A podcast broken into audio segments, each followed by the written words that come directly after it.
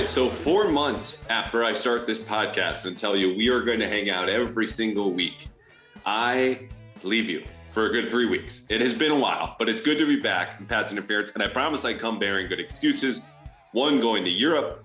Two, getting engaged. Three, moving into a new place four going to a wedding and then five hearing every single person in my life offer me advice about the wedding which look i'll be i'll be honest i am very open to i am happy about because as far as planning a wedding goes i am at square negative 10 and this advice has brought me at least to square negative 2 um, but in the process of just being inundated with advice i want to bring one for the young fellows who listen to this pod of which i know there are at least a few because my engagement happened in Spain. I tweeted about it a few days after she said yes. Uh, went extraordinary. I'm going to drop this, and I promise we're going to get to Patriots content in 30 seconds. Fellas, if you are thinking about dropping to one knee, hire yourself a local photographer in whatever place you're going to do it and have it be a complete surprise. This was something I did overseas. This made our engagement, I don't know how many times better, which was obviously wonderful, best moment of my life. But we had someone take photos from afar. They are professional. There are over 100 of them because we did an hour long photo shoot after. These are now your de facto engagement photos. This is someone who knows the area, the timing to help you schedule. They're out there. I promise, wherever you live, wherever you want to travel, wherever you want to do it, hire a photographer to help you with your engagement. And it will be something you're, you're, your kids, your grandparents, your parents, everyone will thank you for 10 times over. All right, off the wedding soapbox, onto the Patriots. Today, Patriots training camp preview preview. What this means is we're not really looking ahead to training camp yet. We're looking ahead to the content that's going to be looking ahead to training camp, which is going to come up in the next two weeks. Folks like myself, Evan Lazar, CLNS, Alex Barth, and 985 The Sports Hub, both of whom are on this episode, there are going to be so many different topics and storylines and positions and players that people want to tell you about and preview what's going to happen. We laid out 10, and I told each of them before the podcast started of these 10, I want your top five. We'll dive into those. Everything else we'll skip over. Of course, naturally, there was a lot of overlap, some that only Alex liked, others that only Evan did. So we covered this all. And this is a way to just hone your focus, okay? I know you're going to be reading everything and listening to as much as you can of Patriots content going forward, but we all understand that the long snapper battle matters a little less than how well Mac Jones is throwing the ball deep. How much less? Well, we'll get into that. So, no mailbag this week. Again, kind of dipping our toes back into the water as I come back to reality. And Evan and Alex were great. So, find them on Twitter, follow them on Patriots Beat, Patriots Press Pass. They do a lot of work on YouTube. Of course, I mentioned Alex 985 Sports Hub, Evan on CLNS. CLNS, of course, hosts this podcast. And so, without further ado, Pats interference makes its return from an extended vacation that may or may not have been approved until I took it. But here we are doing our Patriots training camp preview. Preview. Evan Lazar and Alex Barth joining Pats interference for the first time, making their debuts. And when I invited you guys on, I got to tell you, the first thing that I thought of was my first year on the beat, where I would get into Gillette. People don't know the layout of the media room very early and I was in a little cubicle and all the way around, maybe like a two, you know, like 30 second walk where you guys in this more open space. And I would get in early because it's your first year, but I I never had to start my morning with a SportsCenter or First Take. And I was just so glad for both of you because every morning in this open space, I could hear this show going on that I couldn't tell if it was a show or just two guys having conversations about NBA versus, you know, LeBron and legacy stuff. So I'm very glad to bring on the Evan and Alex show, First Take, New England edition now to Pats interference because you guys have gotten much better since and have done an awesome job here on the beat. So thanks for coming on. Yeah, thanks. thanks. I think we learned we learned a little something about volume control, making sure other people is is what we've gotten better at. But yeah, thank you for that. Yeah, it's still the same, by the way. And our, our text messages back and forth are also just 24-7 sports debates also. So it's it's nothing has changed. Yeah, you guys can keep your text, but we will take all of the good audio content here where I have control over the volume. Uh, but it was just funny because I, I, I remember even just being scared to go out in the corner. They they recording isn't inviting. I don't want to be in that space. And lo and behold, there are like four other tables around you where people were working. But we haven't been there. It's, it's honestly trying to go back to the memory bank. You know, now in two years because of COVID. So it'll be fun to actually do that again since we'll be in the locker room. But uh, no more media talk. We're here for the Patriots. As I said in the open, I sent you guys ten topics. This is to preview, zoom out as far as possible about what we're all going to dive headalong into before we get ready for training camp. I'll run down these topics. Yes, we'll take about three to four minutes. No, we might just skip over it entirely. So, leading off for our Patriots training camp preview, preview. This is going to be a yes from Evan. I'm going to think. Starting with the Patriots, are they pivoting to a zone running game? Does that interest you, Evan? I'm, you're nodding already, so this is a yes. Oh yeah, this is Okay. uh, near the top of my list. I just I think it, it's a little bit of a well, we cover the team and we need stuff to talk about bias because this is just exciting for me to break down and discuss and hopefully see some tape of it in a couple months that we can actually really dissect and get into. But more so than that, I'm just excited to see them run something different potentially. We've seen the same thing for two plus decades. It's been wildly successful, so I'm not complaining. But at the same time, it's it's nice to see them evolve a little bit and maybe change their stripes a little bit here.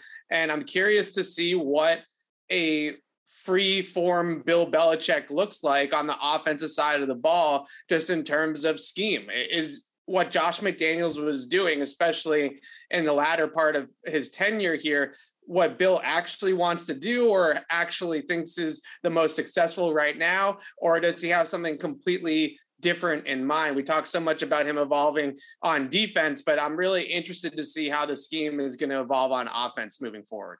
Alex, was this a yes or a no? So I, you, there was one ahead on the list, right? Well, yeah, we're we're gonna jump around here. We're not gonna go straight. Oh, we're gonna jump around. Okay. Yeah. I um, I mean, I I can. It's not just I, I had this as a no, Okay. just because it's not. It's it's interesting to me, but it's not so much the the switch itself; it's the fallout of it, and that to me applied more to two of the other topics. So I'm not so much interested, like Evan said, oh, you know, seeing them do something different, whatever.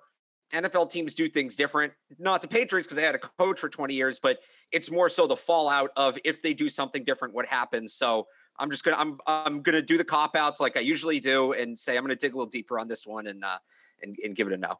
No, I like it, and I, I this would have been outside of my list, you know, for podcast purposes. Personally, I'd be very interested because I think we're in the time and space where everything is theoretical, right? Like even in minicamp, there's Right. no tackling, there's no pads. We need to see it fully formed there on the field, and it's just going to take a while because the, the interesting part to me, as much as we get into the zone running, is where basically, if you're watching at home, you'll see all of the offensive linemen at the snap go laterally in one direction. And sometimes it'll be dramatically if it's outside zone, or it might be, you know, less so if it's inside, and then the running back is making a read. You'll just see everyone move at once as opposed to one guy pulling around, which Evan alluded to.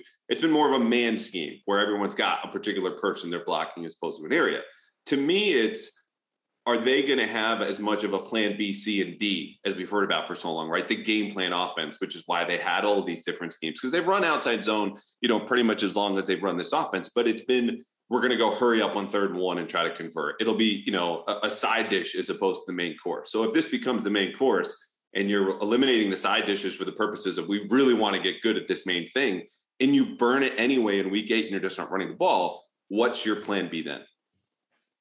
Yeah, that's a great point. And, and you mentioned that they used it a lot on short yardage. That's pretty much all of the snaps that I could find of them running Yeah. straight outside zone last season was third and one behind Trent Brown. They were on the goal line. They want to just punch it in. They would run some form of outside zone lead, usually with Jakob or James Develin back in the day leading uh, from the fullback position. So it's not been something that they've done on, okay, it's first and 10 at the 25, we're starting the drive, let's run outside zone. It's really not one of those things. And I think one of the things that you hear about too from the Shanahan tree is this is not necessarily an easy system to just wake up one morning and No. say we're going to just run this right it's really something that you have to drill time and time again and it's a repetitive rhythmic run process and i think the one reason why i look at minicamp and say okay this could have some potential down the road is because they've spent so much time doing it. That's what you would see if you were out at minicamp with the Rams or out at minicamp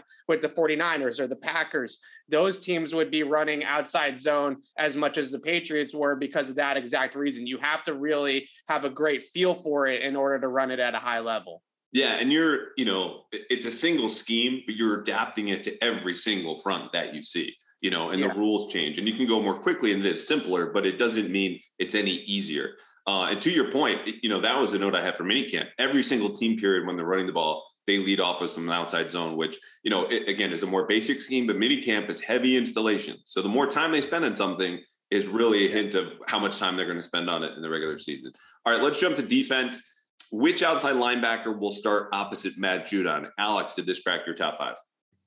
Yes, this is this is a big one for me because I think people underrated the impact Kyle Van Noy had last year. It was a little different role than he played the first time around. He wasn't as much as a pure pass rusher. He was setting the edge. He was getting involved in the passing game. He had, I think, seven games in a row with at least one pass breakup, right, knocking balls down the line of scrimmage.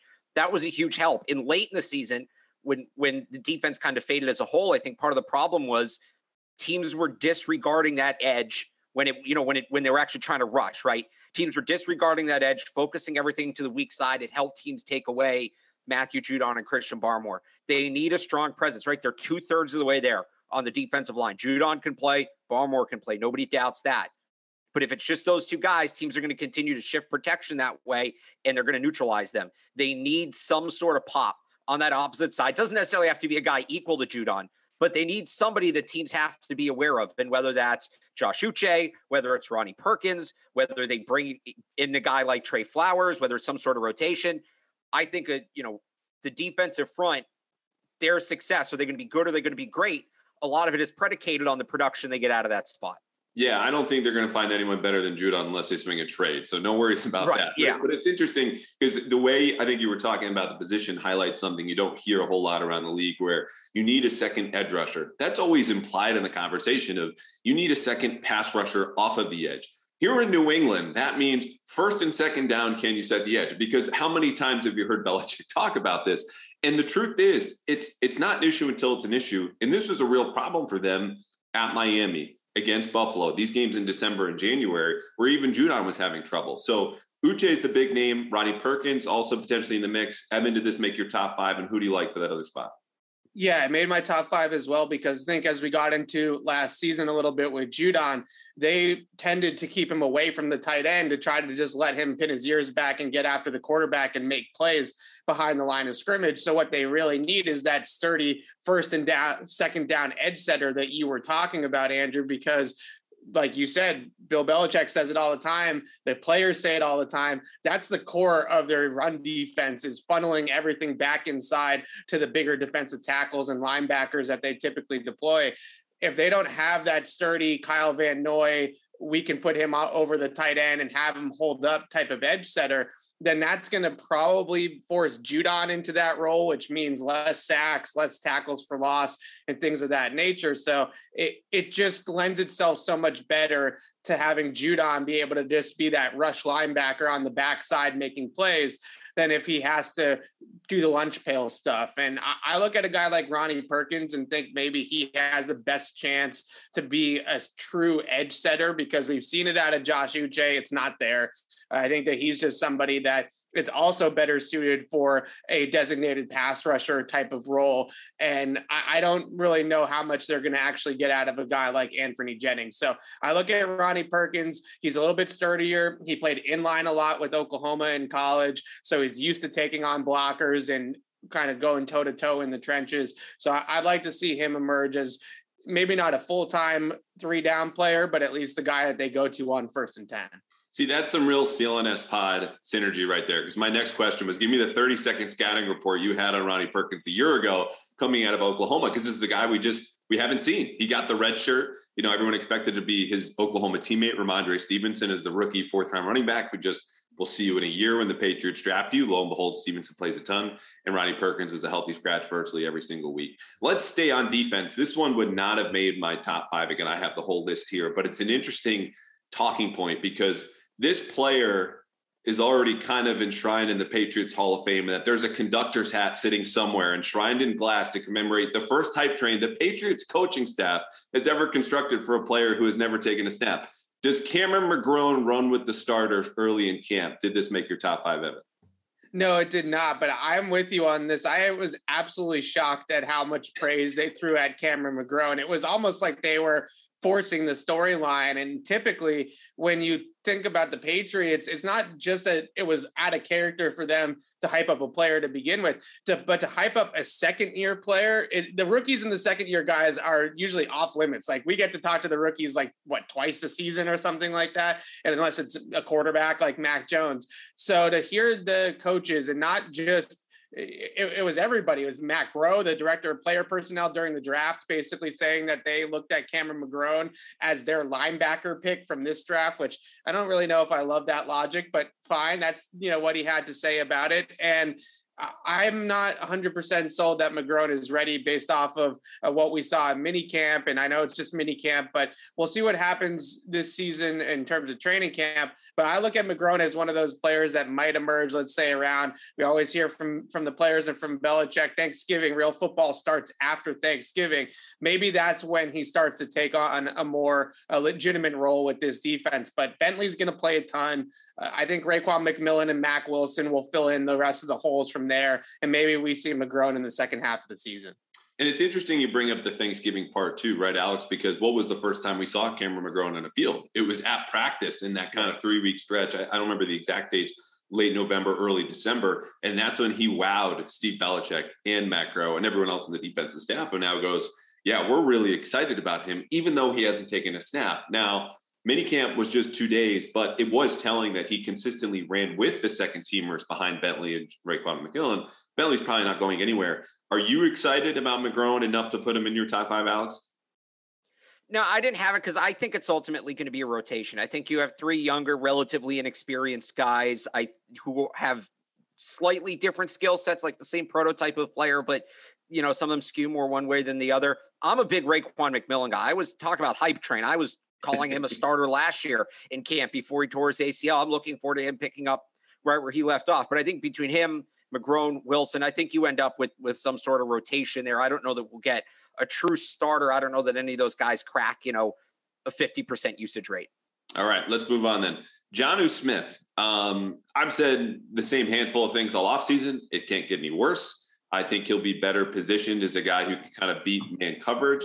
The fullback supposedly is gone from this offense. That could open the door. I don't think he's built like a fullback. Um, Alex, are you excited to see how high he can rebound and what that'll mean for the offense? Yes, and this ties into something I said earlier, where it's not necessarily the switch to the the zone run looks that I'm interested in, but the fallout. And I know you were talking about the run game before, but if you're going to do zone run, you have to have some passing concepts with zone. Otherwise, you're just you know telegraphing your hand, right? And I think you look at some of the the systems that do that they're all tight end heavy systems especially guys that catch the ball in space and succeed after the catch. And that's really where Jonnu Smith can shine. You go back you mentioned the fullback right? You go back to that Jakob Johnson interview and look I can't read German. I don't know exactly what he said. I'm going off the translation but he didn't say they're not having a fullback. He said they're not having my position. And I wonder if that means the traditional blocking lead fullback and if maybe, and I'm, I'm getting into semantics here, obviously, but maybe a more utility fullback they view as a different position and a guy like a Kyle Juszczyk, right? That's a role I think Jonnu Smith could be really good in. How much of that will be in their offense? It, would be a big shift, but supposedly there's going to be a big shift. So we'll see. But I actually think the ceiling for Jonnu Smith is really high this year, given a number of things that have happened this offseason. Okay. Well, Alex picks up German. Um, Evan, are you excited about Jonnu Smith and potentially what that means for the offense?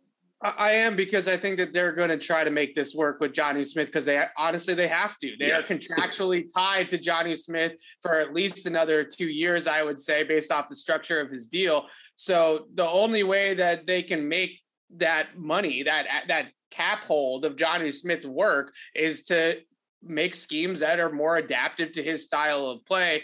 Alex mentioned Kyle Juszczyk, and I think if you look at some of the moves that they made even prior to Jonnu Smith, whether it's Dalton Keene or, or, the the one day that we had Dan Vitalian or whatever the case may be, they've been trying to get more athletic. I think at that fullback position or H back uh, alignment role for a long time now to try to get some pass catching pump out of that position. And you talk about the scheme change potentially, and you talk, start to think about you know, the slide route right behind the line of scrimmage where he comes across and the bootleg and he just is wide open in the flat and Mac Jones just dumps it to him and lets him run it for 20 yards or whatever the case may be. The one skill that translated for Jonnu eh, last season. It wasn't a great season for him, but he was still among the league leaders in yards after catch per reception, yards after catch over expected. So when he did get the football in his hands and some space to run with it, he still produced at the same rate after the catch that he did with the Titans. it just wasn't a volume thing that they were able to get his box score numbers up. So I still think that that player is in there. He's an athlete. You just can't expect him to get open at the top of the route, make a move, make a get rid of a guy and catch a football. That's if you want that tight end, and they already have that in Hunter Henry. But that's not Jonnu Smith. He's an athlete. Let him get into space. Let him run with the football. And I think some of this outside zone stuff to create more horizontal stretch and create more bubbles in the defense for pockets to run into and things like that has Jonnu Smith in mind. Yeah, and I think that's a really good point too, because people bring up the usage as I did to open this without Jonnu Smith. And you look at the film, they tried almost everything with him, different yeah. screens and different positions and his alignments and the different play action concepts. But I think his fit within the offense in a macro sense wasn't a great one because they found out very quickly we're not better running the ball at a 12 personnel with you and Hunter Henry on the field, and we're no more efficient passing with you both of you on the field at the same time. So we had to pick one. They picked Hunter Henry. It was the right choice at the time. But if they are pivoting to what we've brought up now a few times, that more, you know, I'm, I'm hesitant to say Shanahan style because that incorporates so much, but the stretch zone running game and then the boot stuff off of that, which you mentioned the slide or submarine route, that was the same system he played in Tennessee, right? Like that in a macro yeah. sense might fit Jonnu Smith, understanding that's the offense where he scored a touchdown. That's the offense where you're going, crap, how did we lose him again in the red zone or on third down? So again, I, I don't think he's going to shift the kind of tectonic plate to this offense by himself as it goes. But he's a piece where you might have a breakout three, four week stretch where he's helping you win games. And it's because of his production in those areas and in those kind of ways. Um, here's a guy I think might be headed for a red shirt, and it's really not anyone that or any fault of his own. Tyquan Thornton. How, how excited are we? Are you tampering your expectations like I am? Where are we, Evan? I'm tampering my expectations for him as well because of two things. One, his body, I just don't think is ready to have a high volume role in the NFL. I think he's going to have to pack on a little bit more weight. And I know everybody says, well, what about DeVonta Smith? And what about J- Jameson Williams is a smaller, slender guy. But those two guys and DeVonta Smith in particular won a Heisman trophy at the college level. So I, I think comparing Tyquan Thornton to DeVonta Smith is a little bit of a stretch. I just look at his body. I think he's going to have to pack on some weight. I also think his route detail from college if they're going to stick to some of the same principles that they had in terms of the route tree, I'm not sure if he's ready to really run the complexities of the Patriots system just yet. And that's going to take some time, both mentally and physically, for him to get up to speed. The one thing I think that he can do is if they're going to run, as we keep alluding to, the zone game, he can stretch the field. And if you want to put him out there and have him threaten the deep third on the post route or the deep crosser and uh, just pull coverage up the field with him, a lot of the time that was Nelson Agholor last season. I think that they could get both those guys on the field together at some points and, and maybe be able to stretch the field a lot more than what they have in the last couple of years. But I see it as a very small usage rate in particular situations to when they want to open up things down the field for other guys. You know, Alex, I think he omitted what he really means, and it's it's the skinny wrists, the skinny, the two percentile, right? second percentile yeah. skinny. When were when did we start measuring wrists and why? Is what I want to know because he got know. two questions. Very unfortunately, asked about this at minicamp. His his yeah. skinny wrists. And I mean, you're talking a couple like you know deep dive draft people here yeah. I never knew they measured wrists. I knew they did hand size. I don't even think I, they uh, measure wrists. I think people just looked at his wrists and thought that they were skinny. I, I, don't think he actually has an official measurement on the wrist. Someone did though, and it might have been at like the East West Shrine game or something. Oh, where like I don't right. know, you have no more time than to just measure wrists or ankles or whatever else they were measuring down there because it was on the list of like this is the second percentile, the skinniest wrist they've ever drafted. But I, I'm with you guys. That was the first time going on my fifth season of the beat you know, seventh or eighth in major football. And I'd never heard of this before at any level. Yeah, I that blew me away when when he got that question at uh at minicamp. I'm also tampering my expectations on on this one. A lot of what Evan said, I just don't know physically that he's ready yet. I think they've got tremendous depth ahead of them. And I think they kind of told you in the draft what the plan was, right? They took, you could argue, the highest upside guy on the board at that time. There were other players on the board who were more NFL ready. I think you look at a guy like Skyy Moore, he's going to come in and compete day one. Now, different kind of receiver, but again, if they wanted receiver production from that pick in 2022, you take Skyy Moore, you take George Pickens, you take a guy like that. They took the guy with the biggest ceiling with the I I believe with the understanding that you know he might not be ready right away. So I I think he's a guy maybe they get him involved a little bit on one hand, I want to say he's a guy they could do some interesting scheme touch stuff with, uh, or, or um, design touch stuff with. But on the other hand, the the design touch guys they've struggled with that from N'Keal to Jonnu Smith last year. That's never really been a big part of their offense. So I I think we see more of him in 2023. You know, I got to tell you already this offseason, the Tyquan Thornton pick was a win, if only for the press conference that Matt Groh gave afterward. The defiant, bordering on almost yeah. indignant of, you know, if you want to get faster, you take the fastest guy. Our point being, well, can he see the field? And are you really going to put that all on the shoulders of a second round rookie? But I love the Matt Groh press conferences because it broke from the Belichick mold of just the same category and group of cliches to being like, no, screw you. We know what we're doing. And look, I, I would trust because everyone clamors, sticking on Tyquan Thornton for a second, about did they reach for him? You know, I think their intel as far as draft position goes the last few years, say what you will about the actual picks, has been spot on. Mac Jones fell to 15. They grabbed him there. Cole Strange, who knows? Tyquan Thornton, he came out almost immediately thereafter. Three to four teams, including maybe the Steelers, who have an excellent track record, were about to pounce on him. So we'll see in the long term. I'm with you. I think they can also afford to give him maybe a yellow shirt, whatever is it kind of in the middle there instead of a red shirt, because Agholor comes off the books next year. Jakobi Meyers on a restricted free agent tender. Bourne is in the final year of his deal in 2023, might be due for an extension. Um, so he'll have opportunity next season. I think that's when they'll really need him. All right, uh, we have five left. How many are still left on your respective list for your top fives? I think I got Great. two, but okay. I, I, sometimes cheat and do six when you told me to do five. So. Alex? I got I got three. Okay. All right. I think this is going to be on everyone's list. New offensive play caller. Um, I, I don't have a whole lot to add. Or am I right? Or am I wrong? You're right. No, I didn't have this. Oh, all right. Lead us oh. off because I was about to go down, you know, the, the dead end road of like we're not going to see a whole lot more than we saw in minicamp. But but Alex, take us uh, take us down there yourself. Well, I just think at this point, whether it's Matt Patricia or Joe Judge, they come from very similar backgrounds whatever the concepts look like, they're going to be relatively similar. Now, if you want to tell me Nick Caley or Troy Brown are still in the picture, then I probably put it back on my list. If you tell me, and they're not going to do this, but like, or eh, let me say back in February when there was an outside, a chance of an outside hire, like at that point, it was way higher on my list. I again, I think Patricia and Joe Judge are products of the same system. They're both in the Belichick coaching tree. They've both had similar career paths. I think at the end of the day, you're splitting hairs. Might one call things a little different than the other situationally? Probably. But I don't think there's much variance at this point between the two finalists. And I think that's what the Patriots want. I think they want a level of consistency at this point. So I can't I can't get fired up about it because I don't think the ultimate decision changes things one way or the other. Devin? Yeah, the reason why I have it on my list is because I don't like the reports that come out so far that Matt Patricia is the front runner to call plays because he's coaching the offensive line. So you're telling me that during the week he's going to work with the offensive line.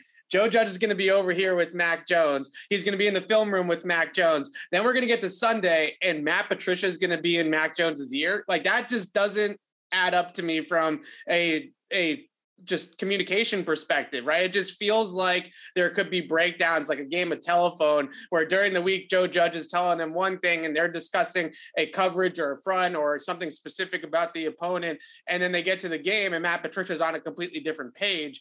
We've heard rumblings at times about this going on on defense, where Jerod Mayo might be leading meetings or talking to the front seven guys, and then they get to Sundays and Steve Belichick is the one calling plays.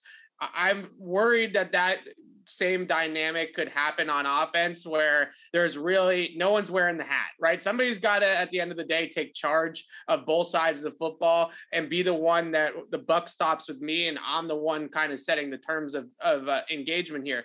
With the offensive thing, the the offensive play caller to me should be the one that's closest with the quarterback because that's the most important thing the end of the day, you call play in the huddle, the receivers run the routes, the blockers block the scheme. Eh, their job is pretty cut and dry. It's the quarterback that needs to feel good about what they're calling and what they're running. And we hear it all the time. You know, what do you like here? What do you like there? What what are the three plays that you really love here?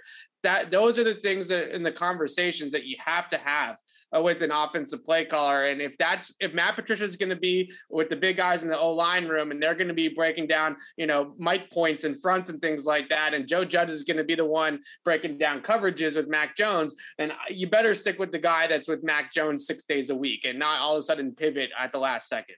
Yeah, that's well said on all accounts. And I would even bring up day seven, right?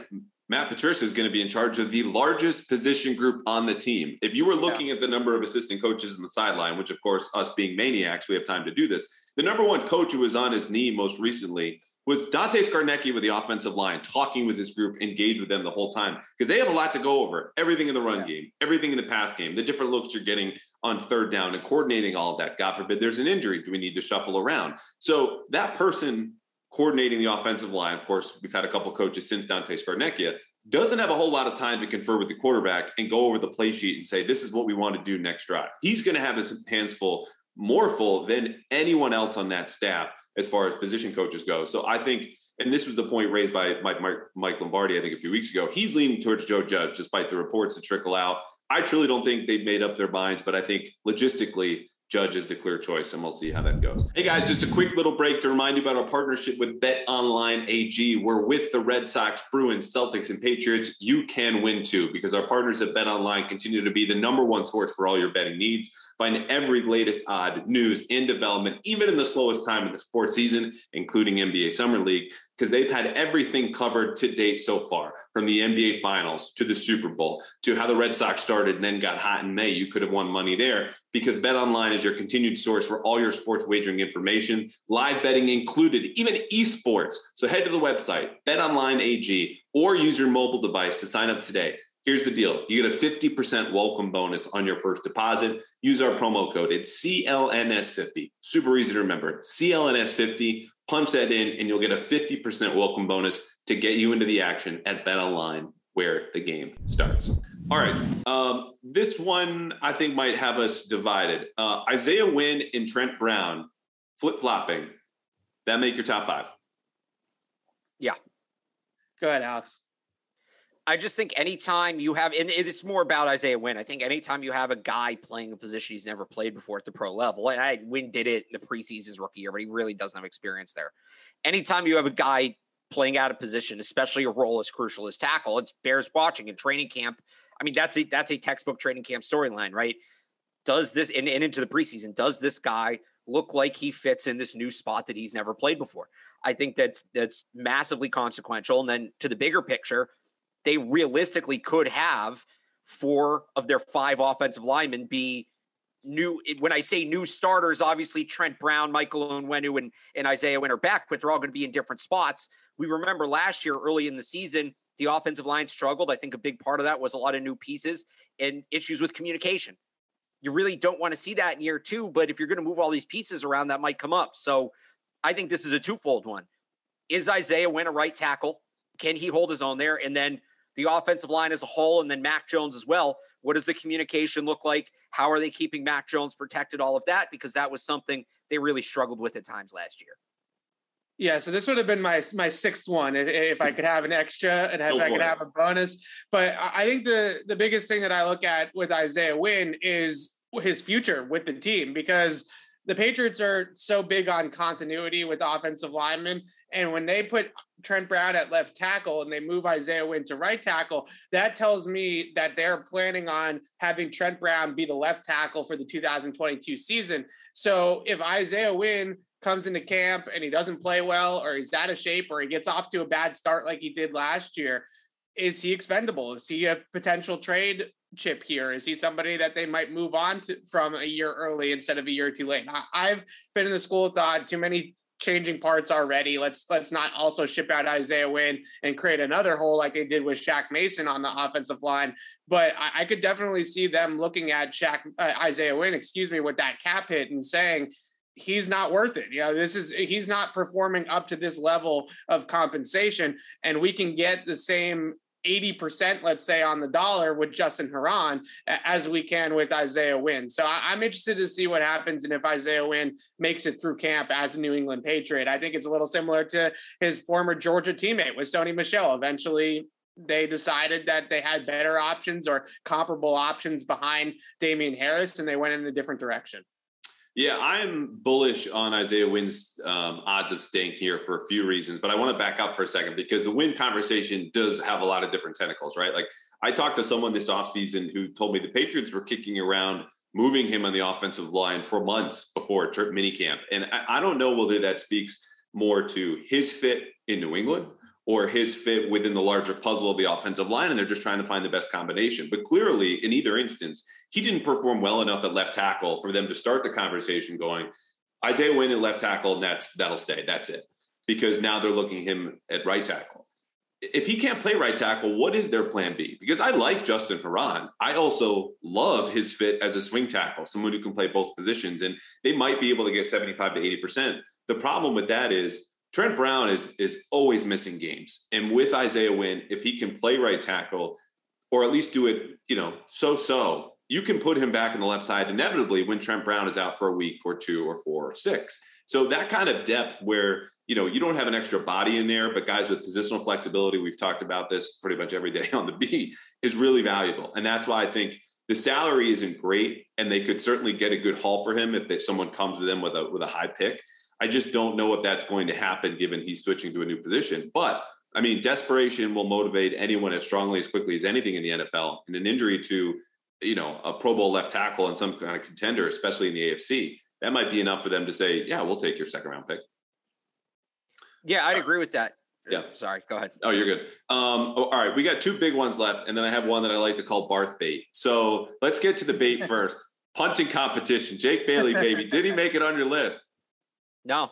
I know I'm supposed right. to take this one. I know I'm supposed to, and I saw that there. I'm like, that's for me. Uh, he looked really good in the spring, and, and Julian looks fine, and I think he might have an NFL career. But Jake Bailey's still top three punter in football when he's healthy. I'll watch for the contract extension. I'm surprised that hasn't happened yet with his four plus million dollar cap yet, the second highest for a punter in the league. But I, I, I don't think it's a competition this year. This isn't Jake Bailey versus Ryan Allen. I, I think he's he's ingrained as the starter.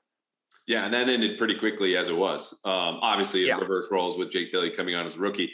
Um, yeah, Jake, Jake Bailey's interesting because he was one of the first contracts brought up, and we're all doing the how can they create cap space pieces, and they just haven't done it. And to me, it's almost an indication of like their actions or inactions will tell you what they believe, right? Like, hey, Ronnie Perkins might be a starter. They seem okay with that. Jake Bailey's still on the books for four plus million. They seem okay with that, and that they're betting that these players will kind of come through we'll just wrap it up here. Alex, I think I passed you during one mini camp practice. You were timing the the hang time. Did you say six yep. seconds on one of no. his? No, I I think I had I think his best was like five six five seven. Okay, it's still. Oh, so around six, yeah. Okay. yeah, he, he was booming them. I am not in the the stopwatch club, uh, but I appreciate that kind of work in in detail. And that still five six five seven is freaking ridiculous. All right, the two big ones left let's go with the corners. Um, look, this is going to be a competition, I think, all the way to the end. We know about Jack Jones. I'll say Jack Jones, even as a fourth round pick, someone who I thought they reached for. He's got some man to man skills. This is a position we've seen this time and again. Doesn't require a ton of experience to play in New England or a ton of reps to build up your football IQ in kind of a man system. Not knocking Jack Jones's football IQ. I think this was even in the kind of scouting breakdown that Daniel Jeremiah released that Bill Belichick wrote in the early 90s with Cleveland. Just this is a position where that's not necessary. Here's a guy, cover him, largely end of story. Beyond Jack Jones, Jalen Mills seems like a safe bet. What's the most interesting thing to you, Evan, about this kind of quarterback competition and how it could unfold? Yeah, this is probably the number one question I have on on my list in terms of do they have enough just high end talent there to survive in what is an AFC and a schedule that is absolutely loaded with great wide receivers. And you look across just the division, Tyreek Hill now and Jaylen Waddle in Miami, Diggs and Davis in Buffalo. I even like the Jets receiving corps. Like I like what they've done in New York. I'm not the biggest Garrett Wilson fan, but I think he can play. And you put him with Corey Davis and Elijah Moore, who I'm a huge fan of.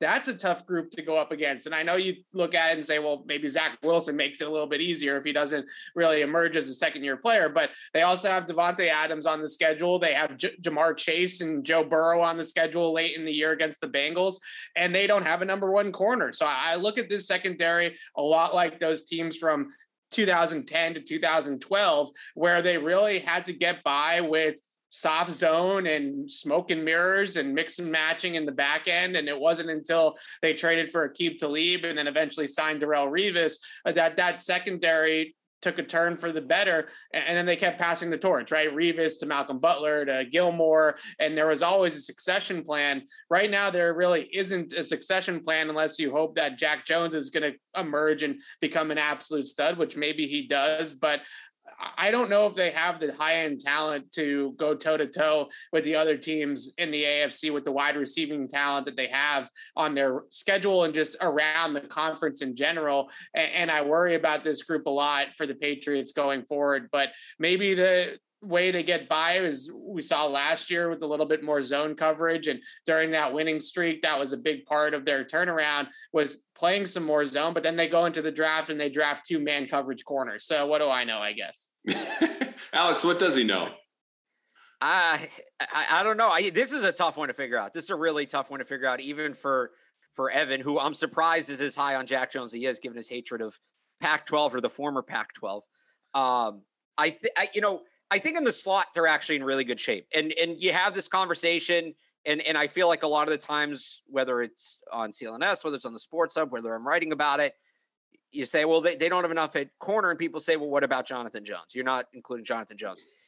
I think it's important to understand that it really is two positions at this point. The way the game has evolved, there's, it is. But slot- can you throw up a stop sign to those callers, as I'm sure you do? Jonathan Jones is a very good, serviceable player and I'm not saying in ratings are everything, but what do we think Jonathan Jones is rated over at Madden? Like an 80 tops, you know, like that that guy is not making or breaking games in reality or virtual. Right.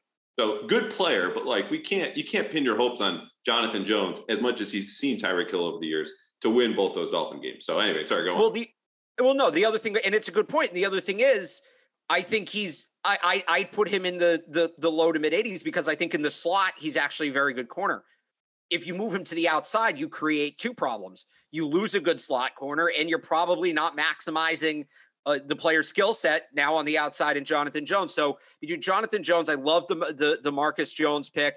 I still think Myles Bryant give them something. They're fine in the slot. It's on the outside that that scares me. And the the biggest issue is traditionally, and maybe they'll break from this this year. They love to rotate at corner part of the reason they were so good there in like the the 18 19 even into the 2020 window right is they had three guys that could play that position and they'd rotate them so well the receivers maybe at you know 45 50 snaps the guy he's lining up across from is maybe at 35 40 because they had three guys who could do that you think about uh Stephon Gilmore Malcolm Butler, J.C. Jackson a few years ago, and then more recently was Jackson and Gilmore and Jason McCourty, right? Could come and be a serviceable third. I don't know that they have two guys right now. Like Malcolm Butler to me, last time he played a full season was good, but that was two years ago. That was a retirement ago. There were only eight corners in the league last year over the age of 30 that played 10 or more games. Malcolm Butler's 32. The numbers are against him having that kind of sustained performance. Jack Jones is a rookie. We don't know. He might be that guy, but it is way too early to say that. Terrance Mitchell is you know, he's kind of surged the last couple of years, but is he at that level yet? He probably needs to take another step. So you look at a team that likes to have three guys, the math just doesn't add up there. Somebody's really going to have to, I think, not just naturally progress their game, but play above expectations for them to get to the baseline. And then even then, you look at another step for them to operate the way they traditionally want to operate at that position. Yeah. All right. Let's let's get a little optimistic here for a second. Not because we need to do the both sides argument. But I think my standpoint would be when something's like this, clearly dire, clearly a problem, and we talk to the Patriots assistants once every two weeks, how would they soften or mollify what we see as like, what the hell is going on here at corner? And I think their first answer would be, I think this is true. Pass coverage is a part of pass defense. The other half of pass defense, of course, is the pass rush. And when you look at this is me now editorializing and speaking, you there are plenty of excellent defenses in recent modern NFL history that are zone heavy, they're zone based, that didn't have great corners. You know, you go out on the West Coast, any of these cover three systems, you know, even some cover twos had a little bit of a revival, the Fangio stuff. The problem is there's not a real defined great pass rush beyond Judon Barmore. And maybe Josh Uche steps up to soften some of the blow at corner. So I think there are solutions here. You're just kind of counting on everything going right at once from a third pass rusher to step up. They're going to pivot and play some more two high, and the zone is going to work out, and you'll mix it enough. So, because clearly they're comfortable with what they have. I don't think they love it, of course, but they might have also just seen the corner market kind of price them out, even though it kind of came down at this point. The other problem, now going back to reality, is that a lot of the receivers we mentioned, and we excluded Justin Jefferson and Adam Thielen out in Minnesota starting on Thanksgiving, are in the back half of the schedule. It's Buffalo twice. You get the Bengals coming to Gillette in December. It's it at that point, if they can stay healthy, I think they've got a shot. But you know, you talked about Terrance Mitchell at the end. That's a guy who was just released from a zone system and was so-so and man according to, to various PFF grades back in Cleveland. Um, so it's a question mark, but I think that'll be the fun of camp, right? We'll have this back and forth competition between all these right. guys to the end. One position, there is no competition, no doubt about it. This guy has received more positive hype and news and reports and rumblings and whispers and nuggets and all of that. Mac Jones. I don't want to talk about Mac in the macro sense. I want to talk about him in the micro sense and specifically his deep ball. We all wrote about this. This is something I jumped on in January just to saying, look, if he's going to make a jump in any particular area, it's a deep ball because according to Sports Info Solutions, he was the fourth least accurate passer on throws 15 yards or downfield. Within 15 yards, he's top five. So where does that leave us heading into training camp, Evan? It's interesting because I'm actually not as caught up with Mac's deep ball per se. I think that this is a little bit semantics. I'll, I'll give you that, but I'm more looking at his drive throws, which are throws in that deep middle of the field? Can he access the deep middle of the field with more regularity? Can he make the far hash throw to the sideline with a little bit more tail on it? The actual deep balls that he's thrown when he's uncorked it and have the opportunity to put some touch under the ball and float it down the field have looked pretty good throughout his entire career for the most part.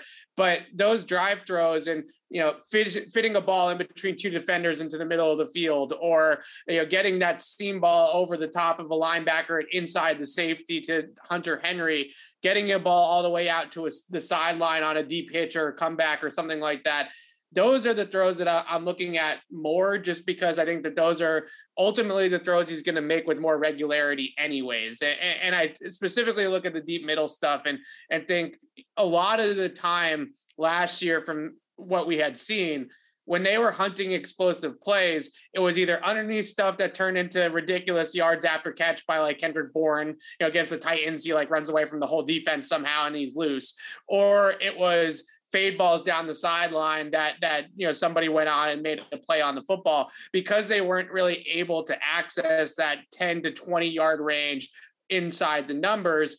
And i think a lot of that had to do with the fact that mac didn't necessarily have enough zip or velocity uh, on the football to get the ball into tight coverage in that area of the field. So when I think about Mac making that next step as a thrower, it's not so much about the deep bombs 40, 50 yards down the field. It's more about him being able to zip the football into tight coverage in, let's say, the first 20 yards in the field, because those plays often become okay, you catch the ball 15 yards down the field on the move and you're running. Now all of a sudden the 15 yard gain is a 30 yard gain because they're able to catch up after the catch. So that that's I think a big part of it for me is uh, being able to drive the football down the field with more velocity. Yeah I, yeah, I, think it's an important distinction, and I think those throws also speak to key situations, right? Like when are you throwing that, you know, 12 yard dig, 15 yard dig? Third and seven, third and 10, they got to have it downs. Or sometimes when you're in the high red zone where we know how much they struggled when they weren't pounding the ball straight ahead in the low red zone. Um, are you of the same school of thought there, Alex? Are you looking more deep? Like he, the stuff at Alabama, and people reference this because, again, writing about it in January, I get a lot of pushback. Oh, he was the best deep ball passer at Alabama. You know what he had at Alabama? A better receiving corps than arguably he right. had last year, and where they're able to stop because it's underthrown a little bit, get under it, and still make the catch anyway. So you know, the touch is certainly there, short, medium, and deep. But the drive throws, you're looking the entirety of his deep throws. What are you looking at, Alex? I'm, I'm looking at the mental side of it, honestly. And I was actually going to bring up the Alabama thing and, and how well he threw the deep ball there. And obviously, it's a different circumstance. But this is something I've talked a lot about with, with Evan on, on our podcast. Something Alabama did a ton, and I think Mac was really good with not throwing deep outside the numbers, but having that speed slot, right? And using the slot to stretch the field vertically. And that's, you know, Jakobi Meyers is is good at a lot of things. He's not that guy. He's not a guy that's going to stretch the field from that slot. But they now have the freedom with DeVante Parker here to move Nelson Agholor in the slot. He can add that element. If Tre Nixon makes the team, he's a guy that can add that element. So that's one thing I'm looking at. Do they give him more opportunities to throw the ball deep within his comfort zone, the kind of deep throws that he's more used to making? The other thing I'm looking at, and this is the mental side of it, this was more problem early in the year, but it kind of popped up throughout the years. It does for a lot of rookie quarterbacks. This isn't a max specific thing where, you know, we'd put on the all 22 on Monday and maybe even he completes the throw seven or eight yards downfield, but there's a guy 15 or 16 yards downfield that like he's right there, right? And why didn't he make the throw? Did he not see it? Did he not trust himself? Whatever it is.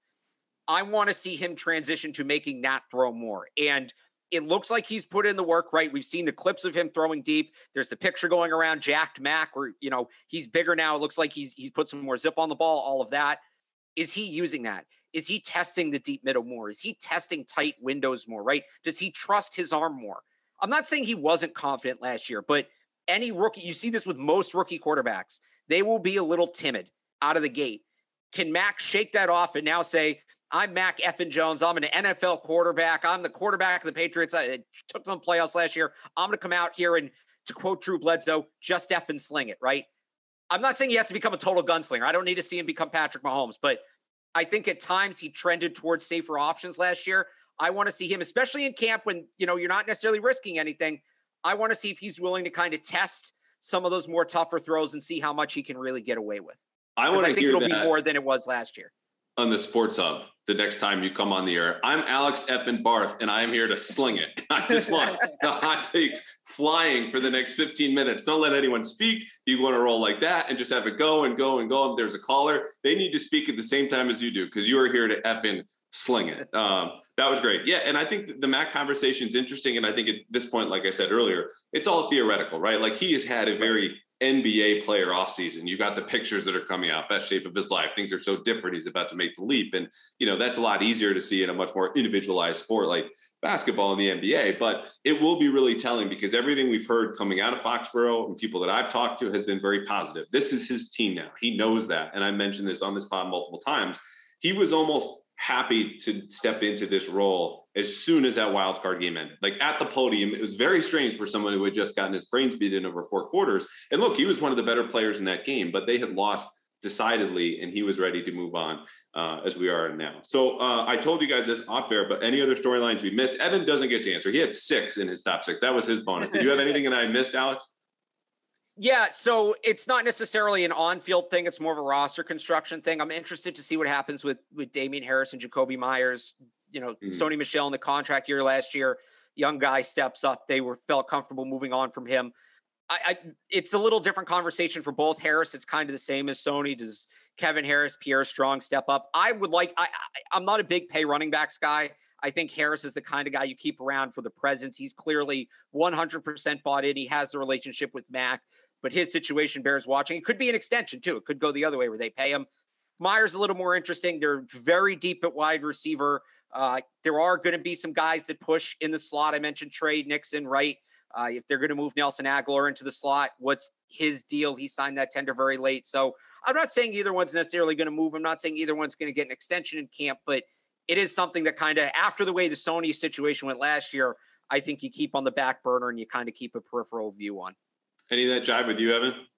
Yeah, I think it's interesting to see what happens at wide receiver and maybe with Jakobi Meyers in particular because he has another year like he did last year. I, am also interested to see how the rest of the NFL really views him and, and values him as a player because I think sometimes, and we maybe saw this a little bit with JC as well.